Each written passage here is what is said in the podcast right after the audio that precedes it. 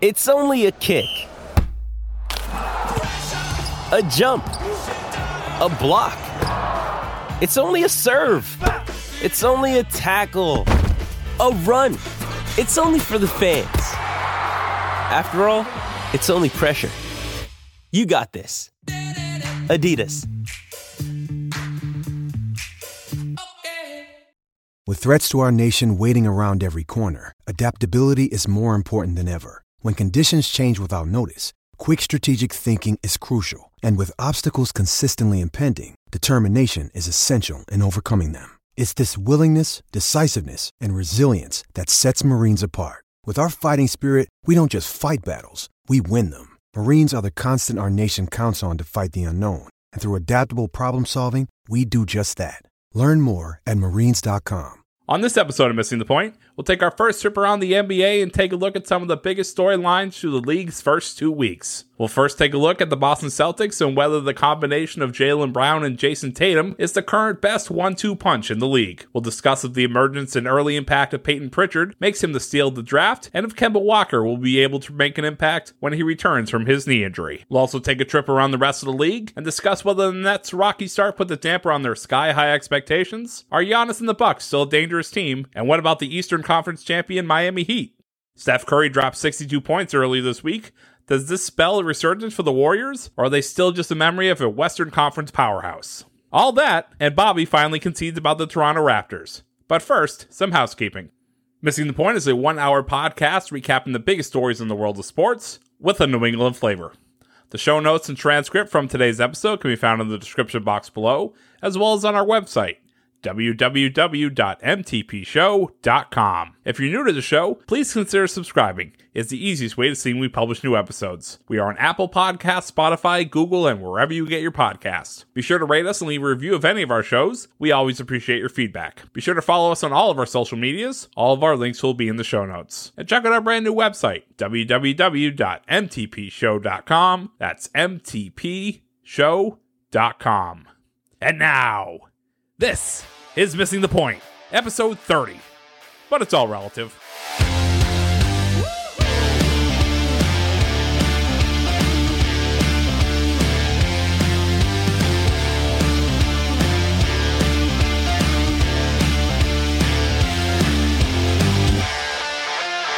Hello and welcome to Missing the Point, the show where we desperately try to talk about sports so we don't have to think about the dystopian hellscape burning outside our very windows. Welcome into our merry and whimsical adventure where it's always candy canes and rainbows. I'm your host, Joe Malkin. Just wanted you guys to know I know we are sponsored by my wife's company, Little Bit of Heart, who made our shirts. I have to ask though, please only call in and ask for high end screen printing on various goods. I need those guys from the Cannibal Association to stop calling and asking, how much is a little? All right, now that we have that out of the way, today we're going to talk about that wonderful old game invented by James Naismith in Springfield, Massachusetts in 1891. That's right, you guessed it, horseshoes. No, that's a typo. Uh, so wrong show. Basketball. And in the 2020 2021 season of the National Basketball Association. But first, let me introduce my panel of basketball brainiacs I have with me today who will carry me through this entire episode. First, we have the real BK, and much like his namesake, the real Slim Shady, people are often asking him to please stand up. Unlike Slim Shady, it's often followed by Sir. When the judge says all rise, that means you too. It's Bob Kelly. Bobby, pop quiz. How tall is a regulation NBA basketball hoop? 10 feet. No, I'm sorry. The answer we were looking for was only as high as you can dream. Some call him DK Sizzle, and many have speculated that's because the things he says are all sizzle and no substance. Not actually true. It's because he has a rare condition where his mouth starts burning every time he says the word doorknob. Go ahead, Dave. Doorknob. Ow, dude, why'd you do that to me? Come on. It's because you Ouch. listen every time. Dave, pop quiz. Who's the only player to ever score 100 points in a single basketball game? Wilt Chamberlain. No, I'm sorry. The answer we were looking for was Wilt Chamberlain, but better luck next time. Guys, let's get right into this episode. If you Because- said yes to that, I would have been pissed. I have a debate for you. I have a debate for us to start off this show, and it involves arguably the two best players on the Boston Celtics, and that's Jayson Tatum and Jaylen Brown. Discuss. I'm I'm going to answer the question that you have right on here. This isn't a debate that we should even be having. Okay, it is not a debate. It's these two are the future. No one's better than one another. This is one A and one A that we have on the Celtics right now. And I know that's not what you think, but I'm telling you, these two, we're gonna have something that the Lakers have, but they had to sign through free agency these two are going to end up as two of the top five best players in the NBA in two to three years. And, and I truly believe that. And I think that's the ceiling we see in these past two games. I know I'm completely overreacting from game five. You're saying that Jaylen Brown and Jayson Tatum are definitely going to be as good as LeBron James and Anthony Davis. Not definitely. Did I say definitely? Not definitely. I'm sure, confident. I have two things to point out, Bobby. I just want everyone there to out there to know those that have been listening to us since we started this podcast nearly five months ago. Bobby, your outlook on the Celtics is so different than your outlook on any other team you're a fan of. And I love it and hate it at the same time. But here's my question to you based on that assessment of Jaylen Brown and Jayson Tatum. You say that they're 1A and 1A my personal opinion is we need them to be a 2A and 2A because they don't have that third guy. So just like Dave said, you sounded very confident in that. They're not going to be as good as LeBron James and Anthony Davis, but they do need that third guy in my opinion. To you guys, who would be that guy? They definitely do. And we thought it was going to be Kemba. That was the, the dice we were rolling. And he obviously, we've talked about this enough, but he obviously didn't come in looking right in the playoffs last year. And we don't really know what he's going to look like when he comes back. I think the guard play has been pretty good by the Celtics so far this season, but the thing that's been saving us is those two guys playing super well. I think that it's fair enough when Celtics fans get frustrated with Tatum because he tries to do too much. And those ISO step back threes are they're definitely garnering a polarizing view in the Celtics fan base at this point and I feel like most people are on the south pole of not liking it. But you have to think like you said Joe the Celtics are basically pretty reliant on those two players at this point to get the job done which it wasn't a very far away era of basketball when you could rely on one guy and one became three. And then if you have guys that are as good as LeBron and AD three can become two. But it's the cast of characters around them. We're relying on a lot of guys to take leaps. Now, has Robert Williams take, taken a leap? Yes. Is Payton Pritchard way better than we thought he was going to be? Yes. And I'm sure we'll get all, into all that later. But I agree with you. There has to be a third guy. And right now, as it stands, who we have on the team, we're basically just hoping it's Kemba. We're hoping Kemba comes in and, and becomes Kemba again. And the sooner we start realizing that's our fate, that's like w- w- the position we're in right now, the better. Because I said it would suck if we drafted the players we drafted. Pritchard's been playing well, so okay, no problem there. But it just perennially feels like we're one piece away. Could we be JB and JT go up a huge level and that's the piece we needed? And if they can play like this consistently, sure. But it's only been a few games, so let's see. This isn't far away from the team that was jacking up bricks, like building houses in the playoffs, like not too long ago. I'm just saying, just take it one day at a time here with these Celtics. It really could go either way. It could still all explode. So when Bobby, when you get super amped up about it, I'm like, dude, I don't know, man. We're on, we're balancing on a pretty precarious bridge here. So really, what I know, I got excited. So really, what I got really excited there for a moment. I'm, I'm very aware.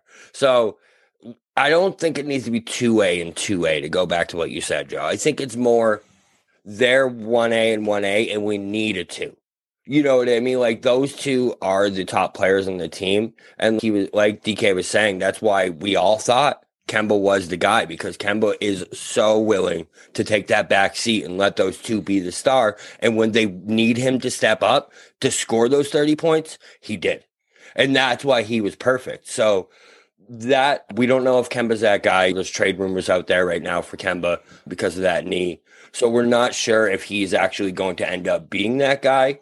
But that's why I'm so against bringing in like a big star like a James Harden or like these guys who are going to demand those minutes and those shots because I feel like you can't take those shots away from those two because those are your two guys. And I think those past two games have proven that, listen, we can give them this faith. We can give them, they're going to be our one. We need to get someone in here who can be that solid too. Granted, we had that already a little bit with Kyrie, right? When he was here earlier in those two guys' careers. But that, I'm going to say exactly what you're going to rebut there is uh, if a guy like Kyrie were here now, it wouldn't be, and this is the first and probably only time I'm ever going to say this because you guys know my feelings on Kyrie. It would, it was more helpful than it would ever be now if he were on this Boston Celtics team with these two guys now. I I think personally this is what Brad is trying to do is what you just said Bobby. He's trying to over the long run build his teams like he did at Butler for all those years at an NBA level if that makes sense. And you have those two pieces and now he wants to find those really good role players and bench guys so that he can have Dave like you said two guys that run this. But let, let's talk about Kemba because he came up. Are, are we worried a little bit about that knee?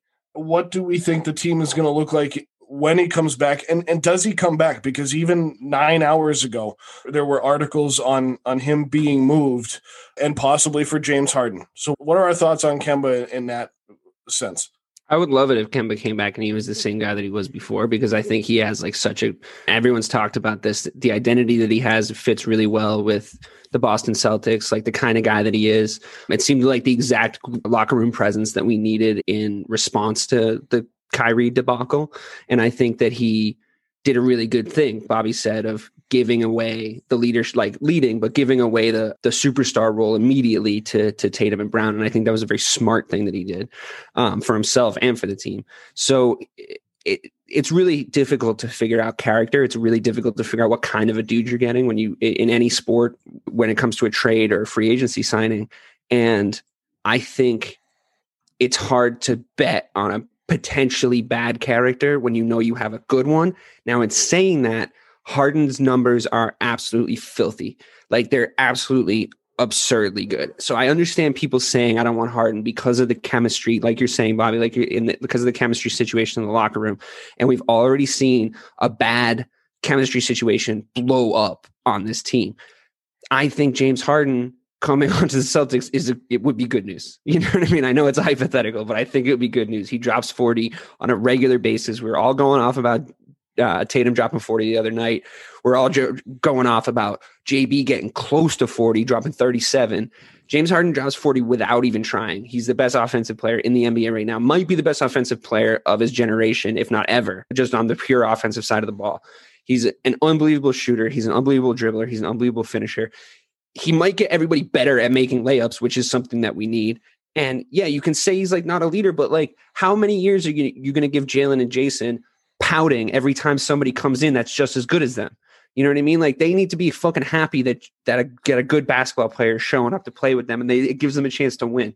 So go win. That's my question. That's my question for you though. Is from what I've seen, okay, Harden's not coming here without giving one of them two up. Like they want Brown. They're not going to give up Harden for Kemba, Smart, and uh, a first round pick from the fucking. I don't even know do we have any first round picks right now? No, we don't. We're not in our own first round pick.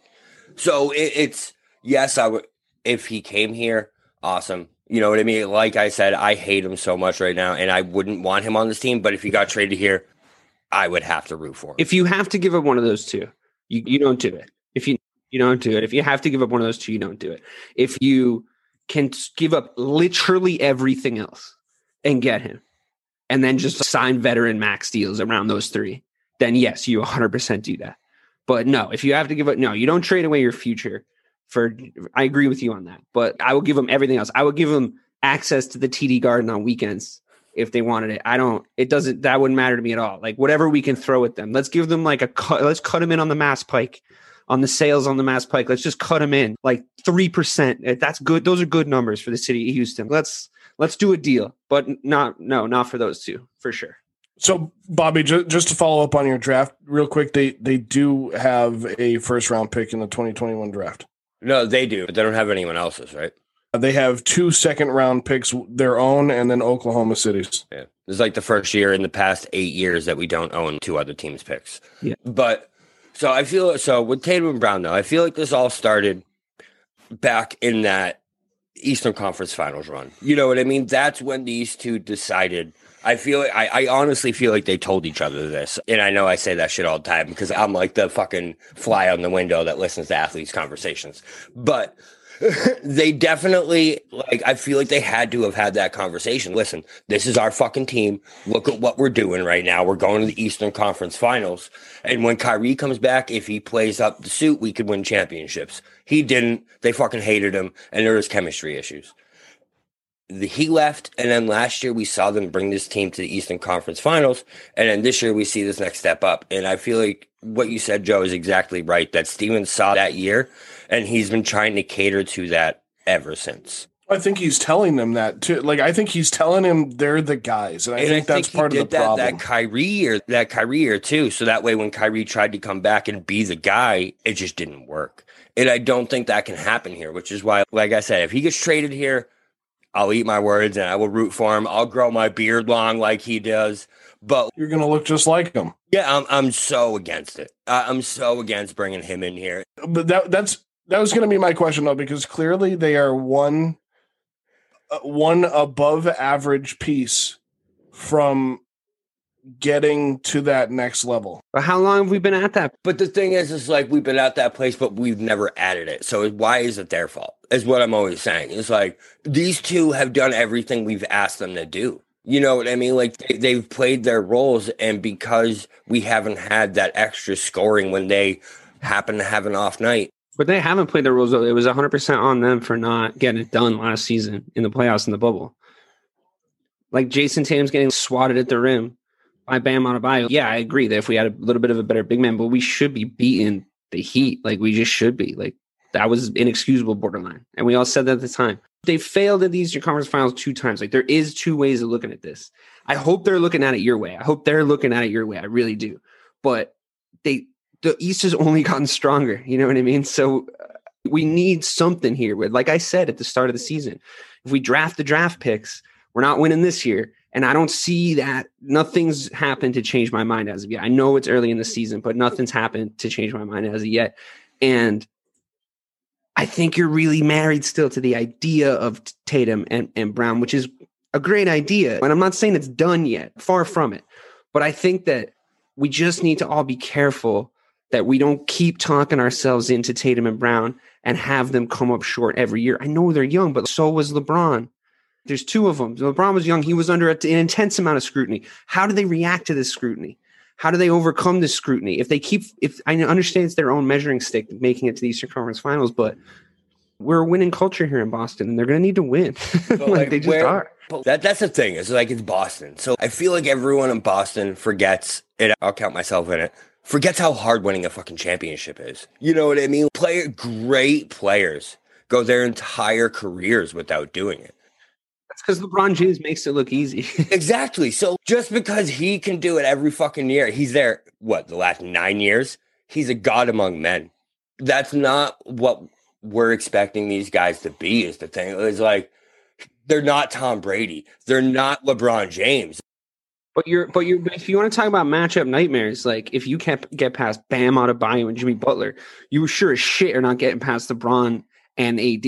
Like that's just not happening. Listen, LeBron's only going to be in the league like another 12 years. Okay. So, like, Sure, but what are we building for? Are we building to win in the East? It helped that that Miami had Tyler Herro as well. So that that was definitely a big part of that matchup issue. And it just looked like the Celtics really had given up towards the end. Like that last game. I, I don't know. We are getting beat up at the guard position, like said many times. And yes, all right, let's talk about Payton Pritchard. Like it's great that he's here. Like I think he's definitely surpassed expectations. I think that I love his game. I think he's super confident. He like runs, he runs right at guys. He doesn't care who's guarding him, which is a great quality in a rookie. I've like basically never seen that.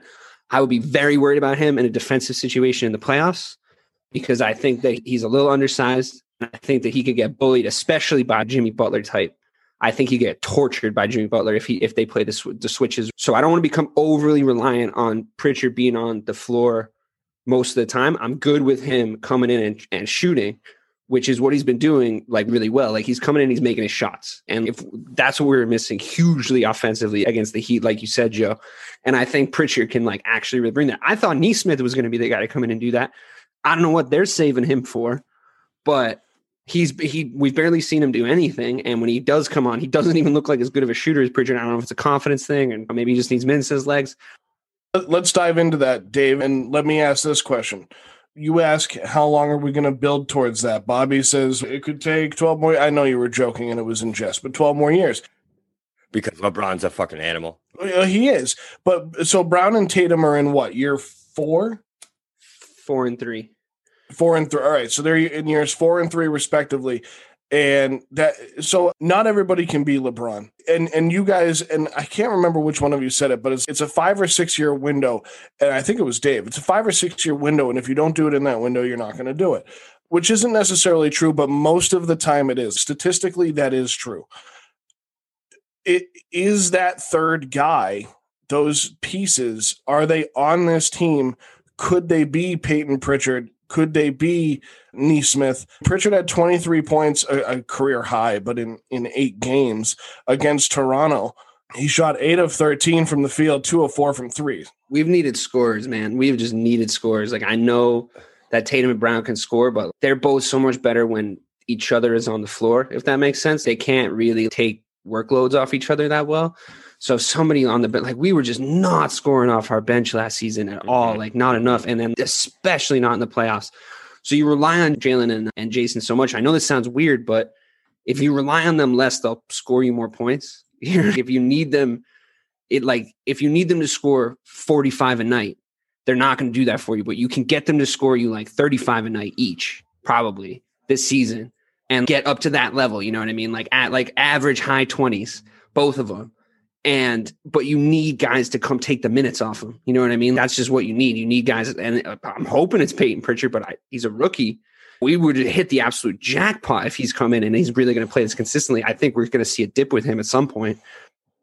Yeah, that's there's always a rookie dip. You know what I mean? It happens to every rookie. They're used to playing 30 games in a season, and all of a sudden you jack them up to 72. Like that's inevitable. But Payton Pritchard to me has been so I was like watching a lot of highlights this past week, and he's been the most impressive rookie, almost maybe in the league so far this year. Like the things that he's doing were so unexpected that he at this point has entered the top five for rookie of the year consideration in 2021.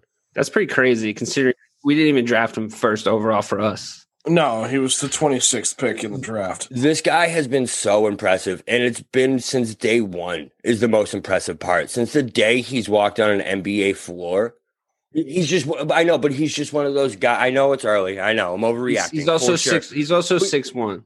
So he's listed at six. He's listed at six two one ninety. But when you see a rookie come in, sometimes if they belong or they don't like pretty fast if they belong in an NBA court, they don't. You uh, who's the guy that we had from Kentucky a couple years? James Young doesn't belong in an NBA court.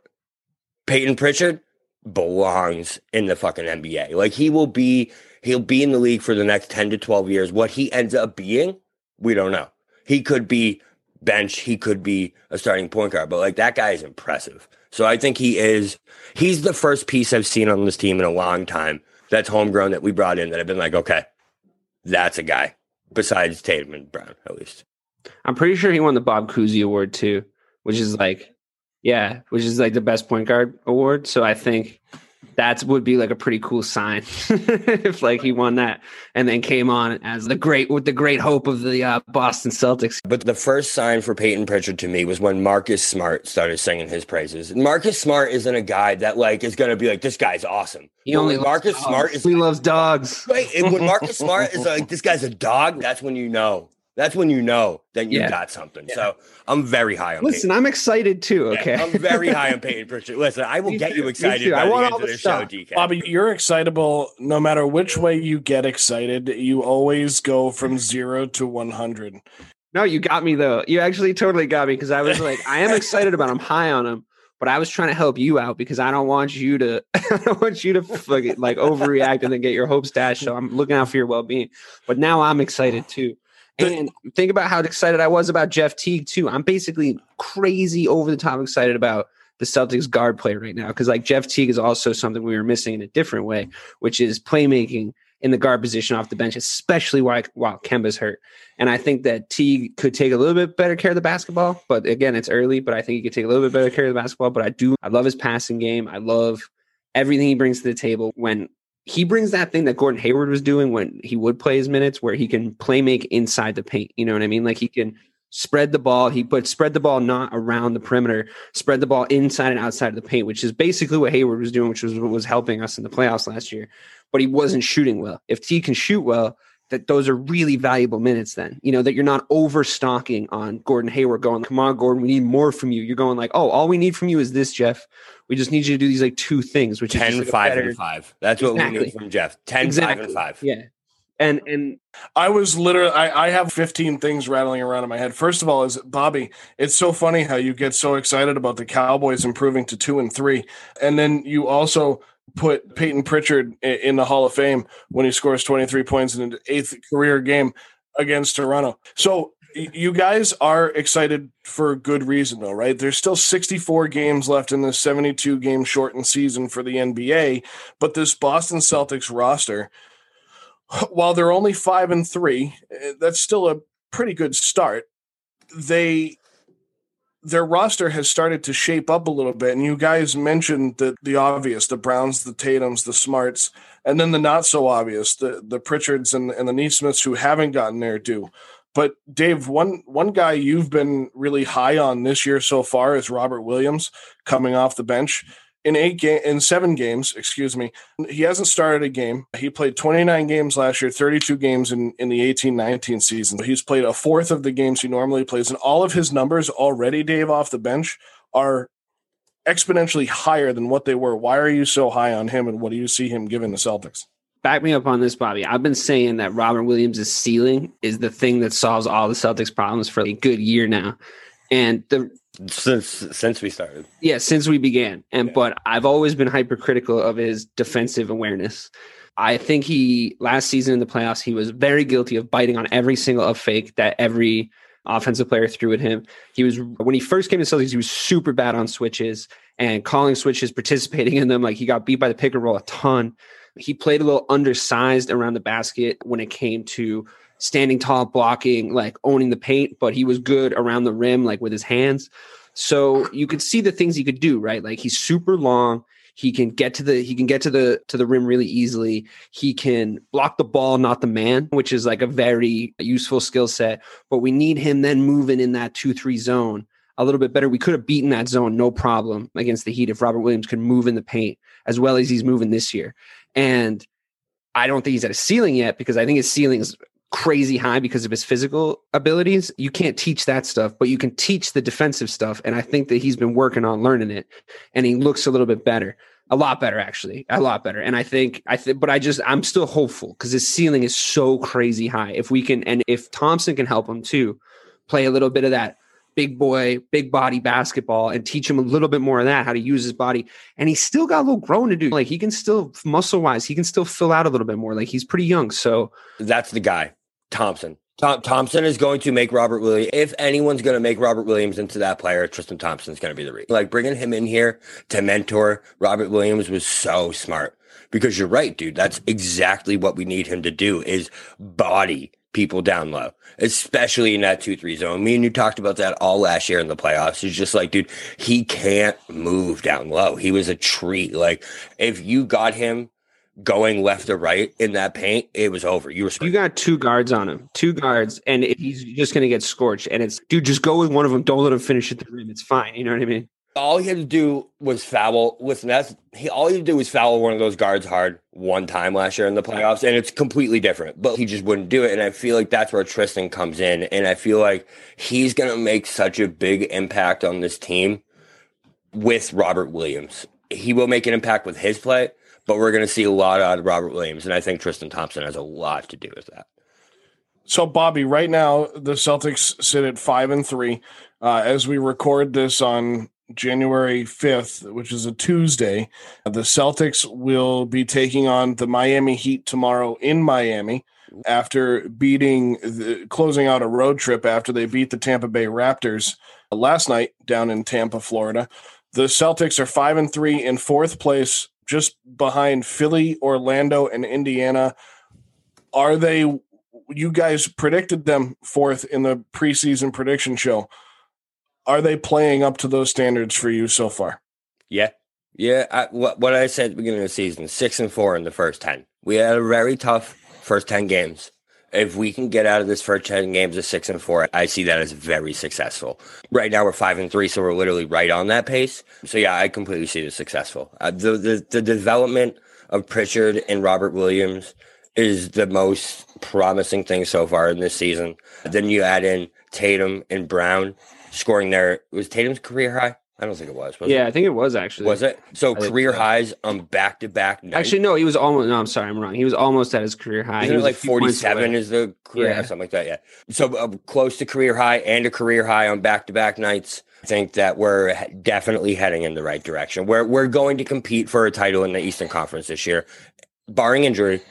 And I don't think that's up for debate anymore. I think that we are one of the top four teams in the East, no doubt about it. Yeah, I think that it's tough with this team too because you have to still keep figuring stuff out as you go because everyone's games change in leaps and bounds and because it's a lot of the same personnel but a lot of those personnel are playing very differently and we have a completely new supporting cast of characters you're going to have to give them a few minutes to get their stuff together you know what i mean? Everybody's giving brooklyn like as much time as they need to get it figured out with KD and Kyrie but really that team's the same except for those two guys we changed out a bunch more pieces. So with the way the Celtics play basketball, with the amount of with the minute allocations that Brad especially likes to play with early in the season, because he's just this is playoff training for us. You know what I mean? Like we know we're a playoff team. It's established that we're a playoff team. So the regular season we use it to work out our rotations, work out our defensive assignments.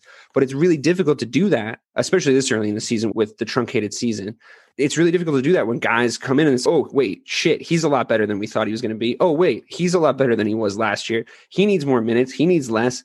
Like, this is stuff that you have to like really get acclimated. And like Bobby said, it was a tough first 10 games. So overall, I'm actually really happy with them. Like, again, I always say I still think we're one piece away. But if Bobby's world comes to pass and Tatum and Brown become the players that he believes that they can be, I hope they can be, but I don't know if I believe it 100% yet. If they do, then yes, the, absolutely the world is our oyster. We can 100% beat anyone we want, and I am. But yeah, the answer is yes. I'm very happy with our first. The thing is to add on to that is we're not even at we're not even close to full strength right now. Not even No. close. Marcus was out last game. We still have Kemba to come back, and obviously that that'll change chemistry and how things play out. So we'll have to get used to that again. But this team still has another level to go to. We still have another level where we're not relying on patient on Pritchard to do that. We can have Teague only score 10 points a game. We can have these pieces that are role players actually be role players if Kemba can come back and score 18 points a game. So there's still another level. Sorry. I'm really excited. No, you're good. I, I was just going to say is that the hope is exactly that, right? That they continue to get better, that those freshman slumps don't occur with Pritchard and Nesmith sees more time. Williams continues on the path that he is, and Tatum and Brown stay healthy and continue to play the way they are. And and whether Brown, Walker comes back or they trade him for something, I I hope and that Brad and Trader Danny have their wits about them to not bring in a guy uh, like Harden or Kyrie, and they go find a piece that's going to complement the guys on this roster. Because five and three through eight games, I honestly think when I saw the schedule that they were playing Miami in Miami tomorrow, I know there's no fans there, but it's still a road game. So that's a good test for this team right now. They've had a tough schedule these first eight games, as Bobby and Dave both just alluded to. This is a very good test for this team right now, playing the way that they are. So, Miami's even better than they were last year, too. Yeah, absolutely. That's a spicy matchup. That's a spicy matchup. I want to see that. Yeah. I want to see that game. I want to see where they're at. I want to see where this is a good. We got our muscles warmed up. Let's see what they got. Like they knocked us out. We definitely didn't take them seriously enough last year. We're definitely gonna take them seriously this year. So let's see what happens. Let's see how those matchups work out. But like Bobby said, we're not at full strength. I would be real excited if Jayson and Jaylen play at this level consistently for the rest of the season, and Kemba Walker comes back as himself. I would not be afraid of Miami. I would be just as bullish with Miami as I was going to the playoffs last season because I think it, if that scenario happens, we're a thousand times better than them. The, the thing with the Celtics too is we're also frustrated with those last second Tatum shots. If Kemba Walker is healthy and in there, he 100% has the ball in his hands. I think Jaylen. I think we need to start grooming Jaylen for the last ball in his hands, last guy. It's it, it's Kemba's ball. Five seconds left if he's healthy. If if he's there, I will never feel bad about him having the ball in crunch time. Totally, but that and he is that guy for sure. But when it comes down to it, like right now, tr- practicing who should be the guy, I think it should be Jaylen Brown. Why? Because he goes to the rim and he can he makes good choices. He can decide what to do with the ball when he gets in there. Maybe he'll pass it to Kemba for a shot. Maybe he'll pass it to Kemba early in the clock. Maybe he'll go to Jayson in the corner. Maybe he'll go to Jayson like at the top of the key. Maybe he won't take a 32 footer. Maybe yeah, he won't do that though. He definitely Don't won't do give the ball to Smart to fire up 23s a game. What he might do is get fouled and uh, miss both his free throws, though. That would be what I would be nervous about because he needs to really work on his free throws. But I think, I think it, for me, it goes sure. If one and two, Jaylen and, and Kemba, but not Jayson. He's just a bit annoying me lately with the last shot shenanigan. It, now, of course, I have one more question on the Celtics because we talk about the offense. Uh, You mentioned the possible defensive ineptitude of Payton Pritchard, but that brings up another point with this Not team. ineptitude. He's just small.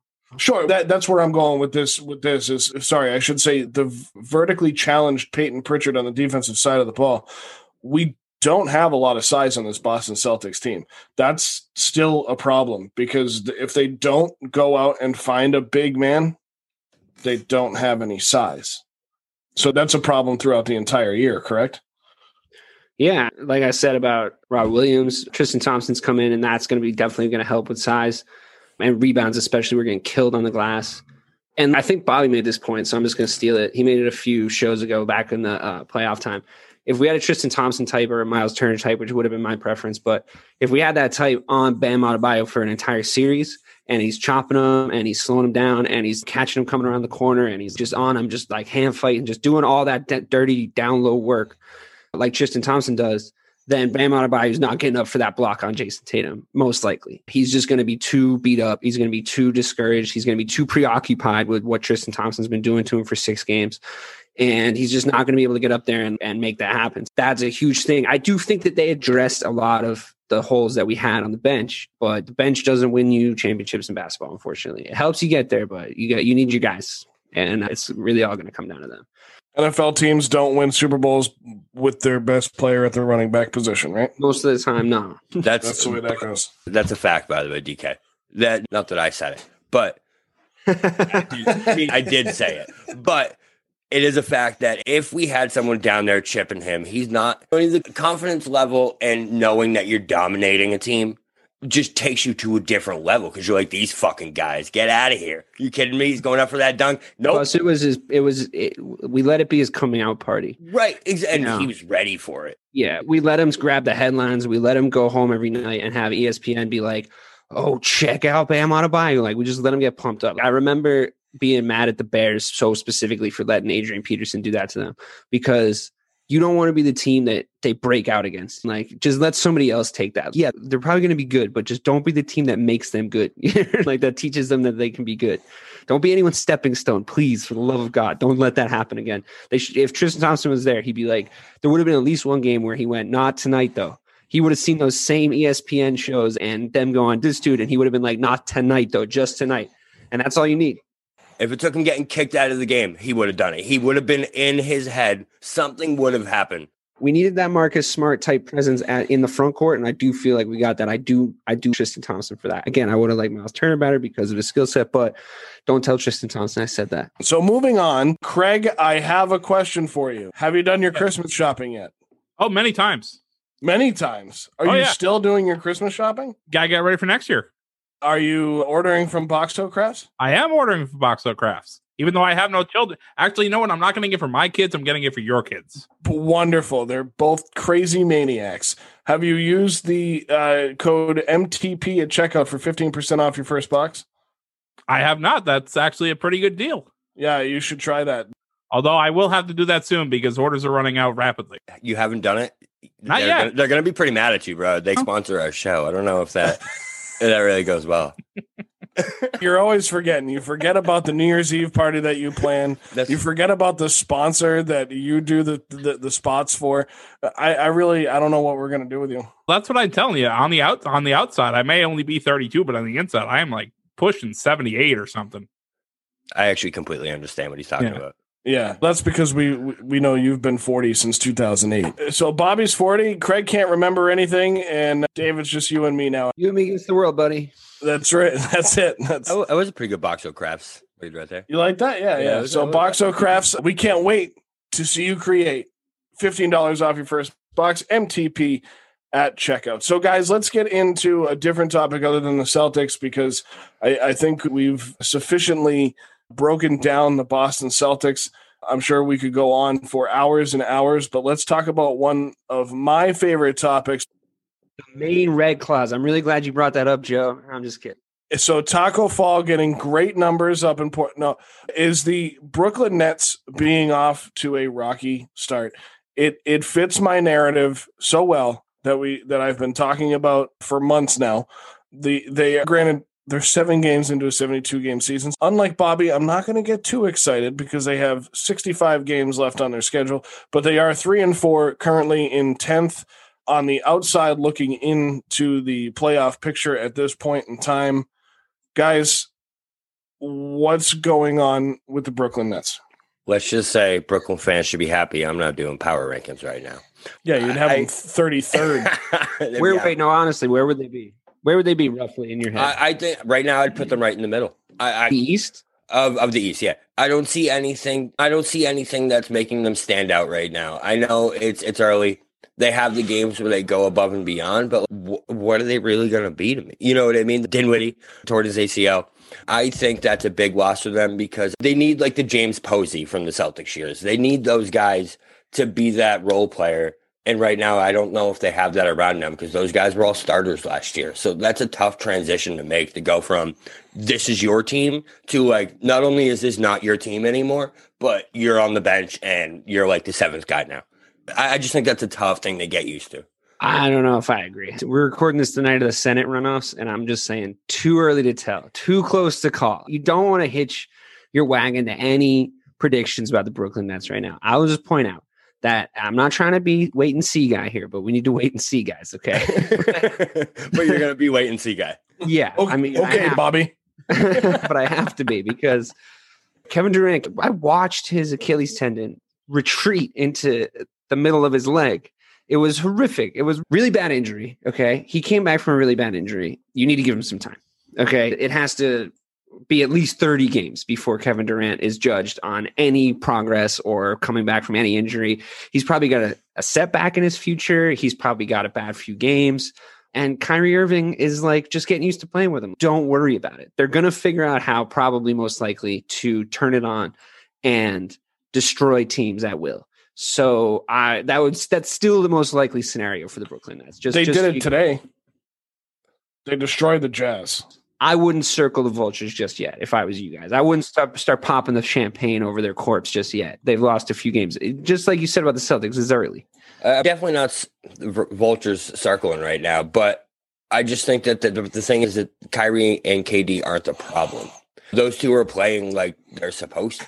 I'm not. I'm saying there isn't a problem yet. You can't certifiably say there's a problem yet. I'm, I'm not saying there's actually a problem. I'm saying that th- the weakness of this team isn't KD and Kyrie at this moment. That's not why they're losing because those role players are having trouble fitting into those spots that they're supposed to play right now because they were used to playing 40 or not 40, 32 minutes a game and now they're playing 18.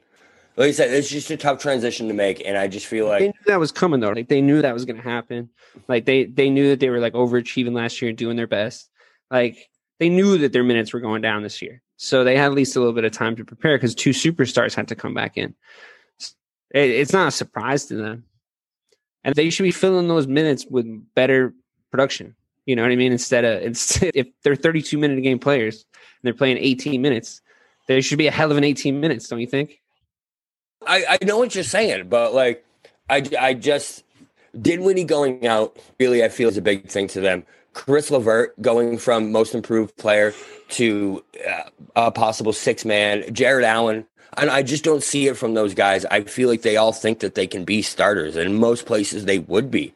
So I just feel like the chemistry of this team is just going to be off all year. And I'm with Mike at this point. I know I was so against it at the beginning, but I really feel like this team is going to finish in the middle of the Eastern Conference. So I'm the only one on side with the Brooklyn Nets now at this point. Basically, Joe hated them when Kyrie got there. Oh, I have them finishing 16th out of 15 teams. Listen, I was completely against Mike when that all happened, but like just seeing them, man, it's just I don't I don't see that cast working for them. That's great. I actually love being on my own for stuff like this. So I'll just be over here with Kyrie Irving and Kevin Durant. I feel perfectly fine about this about the situation. Are we gonna are we gonna are we gonna do this the entire basketball season too? Probably. Oh, yeah, absolutely. so so my next question is because I think I know I think I know Dave's answer to this based on what he just said. But uh, Dave, are the Nets the team to beat in the East, or is it still Milwaukee? I think that they're better than Milwaukee. I don't think Milwaukee are that good. I have never really been that scared of them. I know that we got swept by them. Wait, did we get swept by them or was it 5 1? Or 4 1, uh, I mean. 4 1. 4 1. Yeah, okay. We got, yeah, to strike. Because we won the first game and it was like, oh, here we go. And then we just got our asses kicked. Yeah, okay. It's all coming back to me now. Okay. Still not scared of them, by the way. I just think Kevin Durant is like so good. I'm such a big Kevin Durant fan as far as like the, his game. And I think he's a winner. And I think Kyrie Irving's also really good. like I know we all hate Kyrie Irving now, but I just think he's really good. So if that means they're the team to beat, I'd like to think that the Celtics are the team to beat, but that's probably not the case. It's definitely not the 76ers anymore. There, that's done. Uh, that process has ended. And I think, yeah, I guess they are. I guess they are, but it's the East. They wouldn't be if they were in the West. I'll say that. But yeah, I, th- I would say they are because I don't think Milwaukee are that good. And Kevin Durant's here, guys. He's really good. He's really good. Don't forget. He is really good. He's still coming off an injury. Kyrie is still at some point going to implode that team somehow. But Bobby, what do you think? Is Milwaukee the team to beat in the East, or is it somebody else? Is it the Nets? It's it's neither of them. I think the team we're all leaving out is the team that won the East last year, and that's the Miami Heat. I think they're the team to beat in the East, and I don't think there's much doubt in my mind. Matchup wise, that. that's so tough for the. They're such a bad match. Are the Nets are such a bad matchup for them though? Because like they can't do anything about Kyrie Irving. When do they play the Nets? I'm very excited to see that. Yeah, game. I want to see that too. I'm very excited to see that game. I want to see that too. I sure. think that is that's a tough matchup for them. But if anyone, I just feel like the Heat can get around tough matchups just because of who they are, because of the style of basketball they play. Because if they find a one, if you're lacking for ten minutes against the Heat, you're down by twenty, or they go on like a twenty to two run. So they're just that that kind of team that like if if you're not playing your best basketball, there you don't stand a chance against them. You need to play your best basketball every single night against this team. And not only did they win the East last year, but then they brought in the number two guy for rookie of the year, in my opinion, and that's Precious, Precious Achiuwa. This dude is unbelievable, man. I don't know how he fell as far he as he did in the draft, but he's a baller. He's awesome. It sucks how much stronger the East is from last year. I felt like last year was our shot out of the Eastern Conference Finals. I still don't think we would have beat the Lakers, but that was our shot to get out of the Eastern Conference Finals, and we blew it. And they're even stronger than they were before. You're right. I still think I think we're better than we were last year too, though, and I think that we'll beat them if we see them in the playoffs. But we'll see how it shakes out. That's crazy. How literally every single contender in the East this past year went up a level going into this year. Well, it was easy for the 76ers as the worst contender to go up a level because all they needed was somebody who could coach a basketball team, even a little spacing. Imagine, look at what a little tiny bit of spacing does for a team. They're, they still always had good players, but like they were so pathetic in last year's playoffs that I'm glad somebody's there to help them because it was just looking bad. It was fun. That matchup with that rivalry was fun because we always beat them, but at least they looked like they were like good. I do see in Seth Curry, Steph's brother, play a prominent role on a team. He hasn't been able to play a role before. I, I, think he's underrated. Yeah, yeah. I just went there, Joe. I, it's just, it's just so, yeah, exactly. It's so funny. I, I, just love seeing that. I love the bloodline stories. I always have. I would love to see. I want to see a Steph Seth shootout night when it comes to Philly versus. Golden Steph would still win. He just dropped sixty-two points. Oh yeah, yeah we'll get there. But my my my next point, and I'm going to totally point out the obvious here, but to that conversation we were just having of how good the East is getting, it this is the LeBron James effect, and I, I don't know if that's been uh, coined yet, but I'm going to coin it right here on this episode of Missing the Point. Every year LeBron James was in the East, there was a couple of teams that would try and get there and beat Cleveland or Miami. Then he goes to LA. Now there's a couple teams that are going to try and compete with LA. But when he was in the East, every team in the West started to get exponentially better because all the players were going out there just to get there, just to get the opportunity to play against LeBron in the finals. Now it's happening in the East, and you're going to see it as long as he's in LA that the Eastern Conference teams are going to get better just for that opportunity to play him in the finals. I honestly, I don't think it's because they want to get better. I think it's because they're like, I don't want to be in LeBron's conference. Well, no, well, sure. That's what I mean. They don't want to play LeBron all year. They'd rather play him at the end. Yeah, it's just like it, I'm glad to see the West have to deal with going through LeBron James now because I had to put up with it my entire adult life. So I'm really glad that like they have to deal with that bullshit now because turns out, pff, newsflash, he's really hard to beat because he's the best basketball player of our generation by far. Wow, Dave, you know what it's like to not be a Patriots fan and not be a fan of a LeBron James team? That must be a very interesting existence for the last 20 Yeah, like I hate LeBron James for the years of misery they put me through. Although I will say I saw live the game where Paul Pierce went toe to toe with him and just started absolutely draining shots in his face. And I was pretty close to it when he like ripped off his Cavaliers jersey for the first time and threw it away. But I was like, I saw that, and then Shaq was playing for the Cavs at the time, and I thought I saw Shaq's last ever game in the NBA, and I thought I saw LeBron's last ever game for the Cavs. Turns out I saw neither of those things because LeBron went back to the Cavs and Shaq came and played for the Celtics the next season. So I thought these were wonderful moments that I witnessed history, but really I didn't. You mean the go- the ghost of Shaq came and played for the Celtics? the corpse, yeah, they dragged his corpse out onto the field, onto the court. I think he played like six days for us. He was tired. And it was like Charles Barkley. Man, this ain't Charles uh, in Space Jam. You ain't Charles Barkley. You want to be gone, want to be?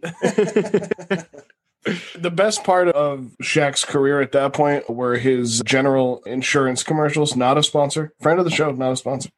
That that was probably the best part of his late uh, career. Now I, I think he just still like does listening those. Oh, I Uh, he forgot does. about those commercials. To, now man. I just like listening to him and Charles yell at each other on live TV. It's hilarious. I remember when Shaq came to the Celtics, the first points of that season was a Shaq dunk. And I was thinking, this is going to be one of the most spectacular seasons I've ever seen. And it was massive disappointment And after then that. he was injured for the rest of the season. the whole season. and then he retired. I, I'm not kidding. The very first points of that season, a vintage Shaq dunk. I was like, yes. Yeah, he did that. And then they, you know, I don't know, broke everything. It, it's a good thing you gave that visual for the people listening. You like that? Bobby. Sorry. Yeah. No, it was the sound effect. That's really what did it. Um, was it he? Sh- not to go into a Shaq tangent, but this is fun. He showed up that season like 450 pounds. As soon as he, he wasn't. I saw him on the court. I was like, dude, what? What's funny, I went to a regular season game that season, and the way if you get there a little bit early, you can go down towards the like the baseline, like be courtside and see them warm up a little bit. And I walked down, and I was like pretty close to Shaq, and I wasn't even really shocked at how big Shaq was because I expected Shaq to be big. I was shocked at how big Ray Allen was because they were playing the Heat, and Ray, Allen was on the Heat by that point, and I was like. Or actually, was he still on the Celtics at that point? Yeah, he was still on the Celtics at that point. And I looked over at Ray Allen and I was like, he's enormous because you look at the TV and he's tiny. Mhm. he's so little compared to everybody else. I was like, Ray Allen's a monster of a man. if he wasn't around a bunch of other monsters of men, he'd be like the largest man you'd ever seen. He would like to that point he was if Shaq wasn't standing right there. Like Ray Allen on a basketball court. Man, he's small. Ray Allen in your living room's like, Jesus, It's dude. it's all about perspective, man. It's all about perspective. Craig knows my house, and I had a six eight fella in my house once, and Craig would know that gentleman would hit his head standing straight up in the highest point. Of How do you get in your kitchen? He didn't really get into any part of the house. That's the no one's ever been in your kitchen, guys. I've been, it's a narrow opening to get into his kitchen. yeah. It, it is a narrow opening. So if anybody wants to donate to the uh, Malkin remodeling of the kitchen fund, you can enter code MTP. No. Just give your bank account information. And Oh yeah, I'll give my You route. Yeah, text it to me privately. It's fine. Yeah, if I, you want me to, you guys want my social security number too? Yeah, that'll help. Talked about the East versus West, the the LeBron James effect, but was it last night or two nights ago? Steph Curry dropped career high 62 points.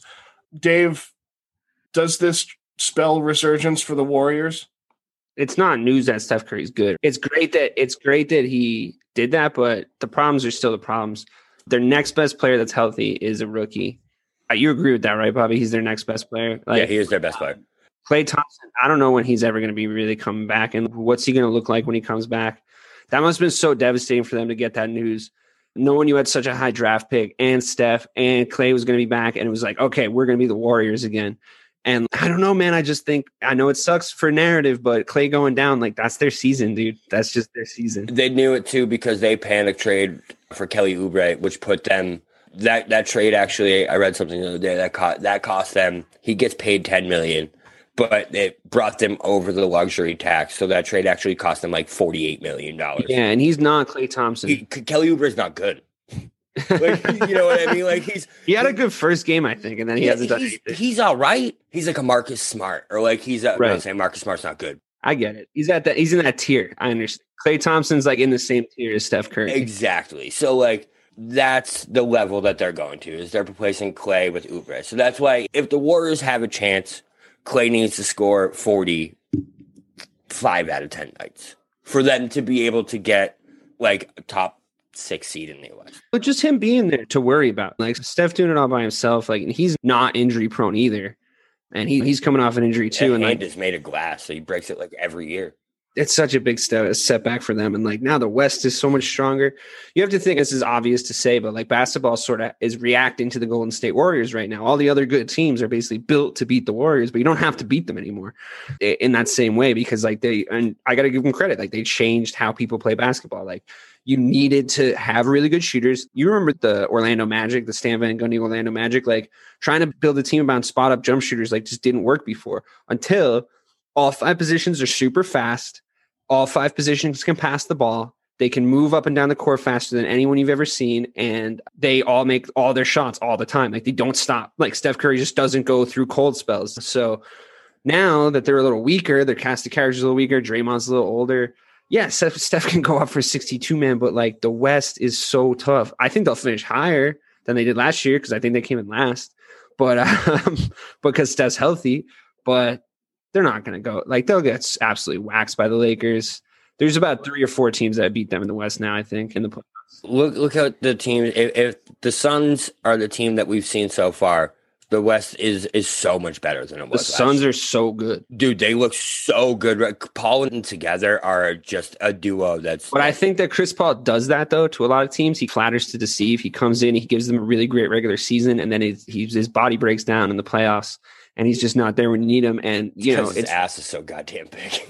that's why that's why it's so hard to move him off the ball and everything for his size and everything. But it's he flat. He, I say that he's done. He does that because he's done it to a, a couple of teams now. So Thunder uh, last year, yeah. yeah, I wouldn't get too excited about the Suns, but but hey, they're a really good team regardless of him. And he really definitely he fits in perfectly there. But he fits in everywhere he goes. He always finds a way to fit in and play really well. So if he can stay healthy, sure. But I just don't. I'm not banking on that. But then the Lakers better than they were last year. Clippers same as they were last year. Pelicans probably better than they were last year. Jazz. The Clippers might still figure it out, dude. Kawhi and Paul George might figure it out. Like Paul George might stop sucking, like he keeps saying. He's every night. I feel like it's a press conference. Paul George, I promise I'll stop sucking soon. Continues to suck, but he might stop soon. Who knows? That West is the West is tough, dude. It's yeah, I- it is tough. It's tough out there. There's a lot of good teams out there, and as you guys are mentioning them, I'm I'm looking at where they are now currently in uh, L.A. Phoenix and L.A. are all five and two, uh, one, two, and three. Clippers, Suns, Lakers with their uh, win over Memphis will move into first at, at six and two.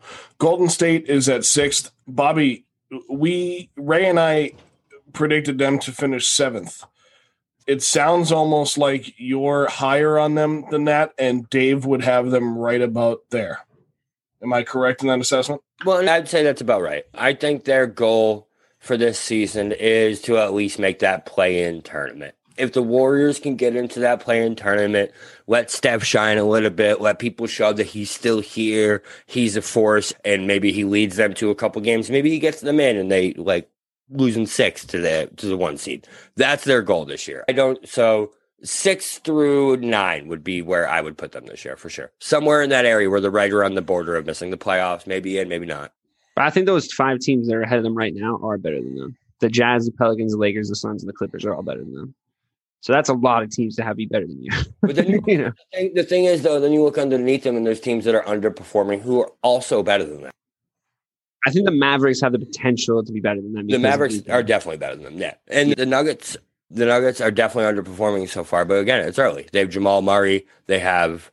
I don't know why I keep forgetting names tonight. What's the white guy's name? Jokic. They have oh, Jokic. Oh, yeah. So like, Yeah, honestly, I think you're right. Looking at it, I think they'd be lucky to get the eight seed. yeah, if their, if their goal is to get into the playoffs, if the Warriors can get in this year, that's a success for their season without Totally. for sure. It just sucks because that's not was not the case before Klay went down. But obviously, that's gonna. Another team that, that could be lucky to get in, if we can extend this a little further, because I know this is a great topic between the two of you, is the the Tampa Bay Raptors of of Toronto or the Toronto Raptors of Tampa Bay have been very disappointing. They're one and five to start the season. Is this a playoff hangover, uh, Dave? Are they having a problem No, they playing they south stink. of the I told you guys they stink last year. They stink. They're not good. They were only good because Kawhi was there. I fucking said this last year. It was the biggest argument of the entire playoffs. Turns out they do because the Celtics beat them, and the Celtics should have beat them in four, but Joe jinxed them all the way to seven, and uh, or five, or whatever it was. And then the Celtics got beat by the Heat, so they're not even as good as the team that lost in the finals. They're not even as good as the team that lost to the team that lost in the finals. So fuck them. I don't care about them. Pascal Siakam is has been completely figured out. They have a top three coach, so I'll tell you exactly what's going to happen. Top five.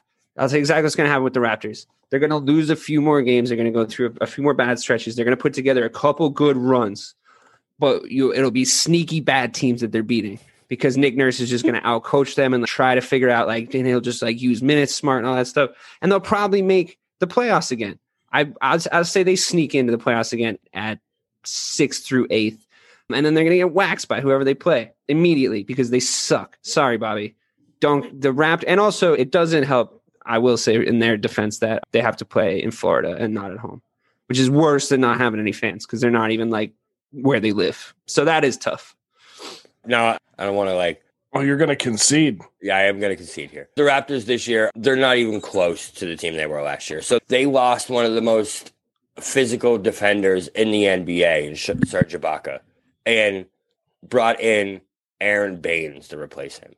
Oof. Okay. So, like that right there, any kind of inside presence, any kind of worry that anyone had down low is gone. And that completely takes away from what their strength was their guards, Fred VanVleet and, and Lowry. You you can't not have a down low presence and have two guys under six two be your best players. That's just not gonna work, never will, never has. I'm glad you finally come around. Now, never disagree with me again. They lost a big piece. Also, Pascal's out right now, so like he he is hurt. So the one of five is a little deceptive. Has he been hurt all year? He's been, uh, I think he's been out last week. Yeah, I think he's played, and I feel like he has not played well. But maybe he's playing hurt. I don't know. I'll give him the benefit of the doubt. You know why? Because they're not our problem anymore. Because we're probably not going to have to worry about him too much coming postseason. If he was playing hurt, it was his groin. So I don't feel him. Fe- I don't blame him for feeling bad or playing bad. Terry, you hurt your groin, bro. That's pretty rough. I know. That's- He that's him right in rough the- injury. in the pride, dude. But yeah, so I'm going to concede this one. Speaking of pride, I'm definitely conceding this one because this team is not even close to the team they were last year. Remember last year I was like they're basketball porn. Now they're like the porn that you're like, oh my god, and you got to shut the computer. Like no, I don't think a lot of people understand that or will admit to it anyway. But Bobby, that's why we have to see these things out. You can't just make it take and stick with it. You got to see the things out first. So exactly. You got to see it and then react. And then be wrong the whole time, and then be wrong at the end. right, you have Just to be, be wrong at the end. and, then- and then be wrong. That's how it works. I do want to talk about my surprise team of the entire Eastern Conference, and I think they are going to be contenders, and that's the Atlanta Hawks. Last thing I'm going to say is I think this team is real. I think they're here to stay, and I think that they will be in the top six in the Eastern Conference. Just for funsies, of the two emerging teams in the Eastern Conference at the start of the NBA season, to attach our bandwagons to, just for fun, I'm going to take the Orlando Magic in that same vein. I think that they're legit. I think they have good players. They've won some games. They're both I think so that- fun. Yeah, they're very fun to watch, and I think we we should watch that narrative because I think it's going to be the Magic that get good, and have finish higher than the Atlanta Hawks. And Bobby thinks it's the Atlanta Hawks. So tune in to find out who's winning, listeners. I can't wait to fight. I can't wait to fight. I can't wait to fight with you over this. Yeah. We always have competitions uh, on, on missing the point, whether it's uh, who we want to take out of the NFL Hall of Fame, still Troy Aikman, or uh, if it's every uh, episode. Every episode. We're talking about basketball. You're right. You know what? I'm sorry. Thank you. Thank you for teaching me to basketball tonight. Guys, that was a lot of fun. I learned a lot. I hope you guys did as well. We've obviously broken down most of the league, definitely the Celtics. My name is Joe Malkin. I'm your host. Thank you to Dave Clarke uh, and Bob Kelly for joining me tonight on Missing the Point. We want to thank Craig D'Alessandro, our EP, even though he didn't keep time of our episode, which he normally does. We think he, he didn't even go with the beanie tonight. He went with the hoodie. So I think he's just Belichick and he's checked out and he's sitting on it at his on his couch in his vacation home in Nantucket. Hey, I'm surprised his dog wasn't sitting. I was there about like to say my dog's Yeah, doing the draft. yeah, yeah. The, your dog's keeping the times the time for us. So, guys, thank you very much for joining us. This has been another episode of Missing the Point, and we'll catch you next time. Electricast. Welcome to the Candle Power Hour. Come with us backstage behind the scenes of show business spanning over four decades and bringing you the experiences that can only be told by the people who were there. Our guests are from the A list, the F list, and everyone in between. Get set for some of the most insane, hilarious, and inspiring stories you will ever hear. I'm Mercury, And I'm Diego. your host for the, Candle, Power, Hour. Have you ever wondered what actually happens in Congress every day? Stay informed on Capitol Hill's daily happenings with a concise, factual summary of the Senate and House of Representatives activities from the previous session, free from bias, on the Congressional Record Daily Digest podcast. Subscribe on your favorite podcast platform and discover the process from the heart of U.S. politics.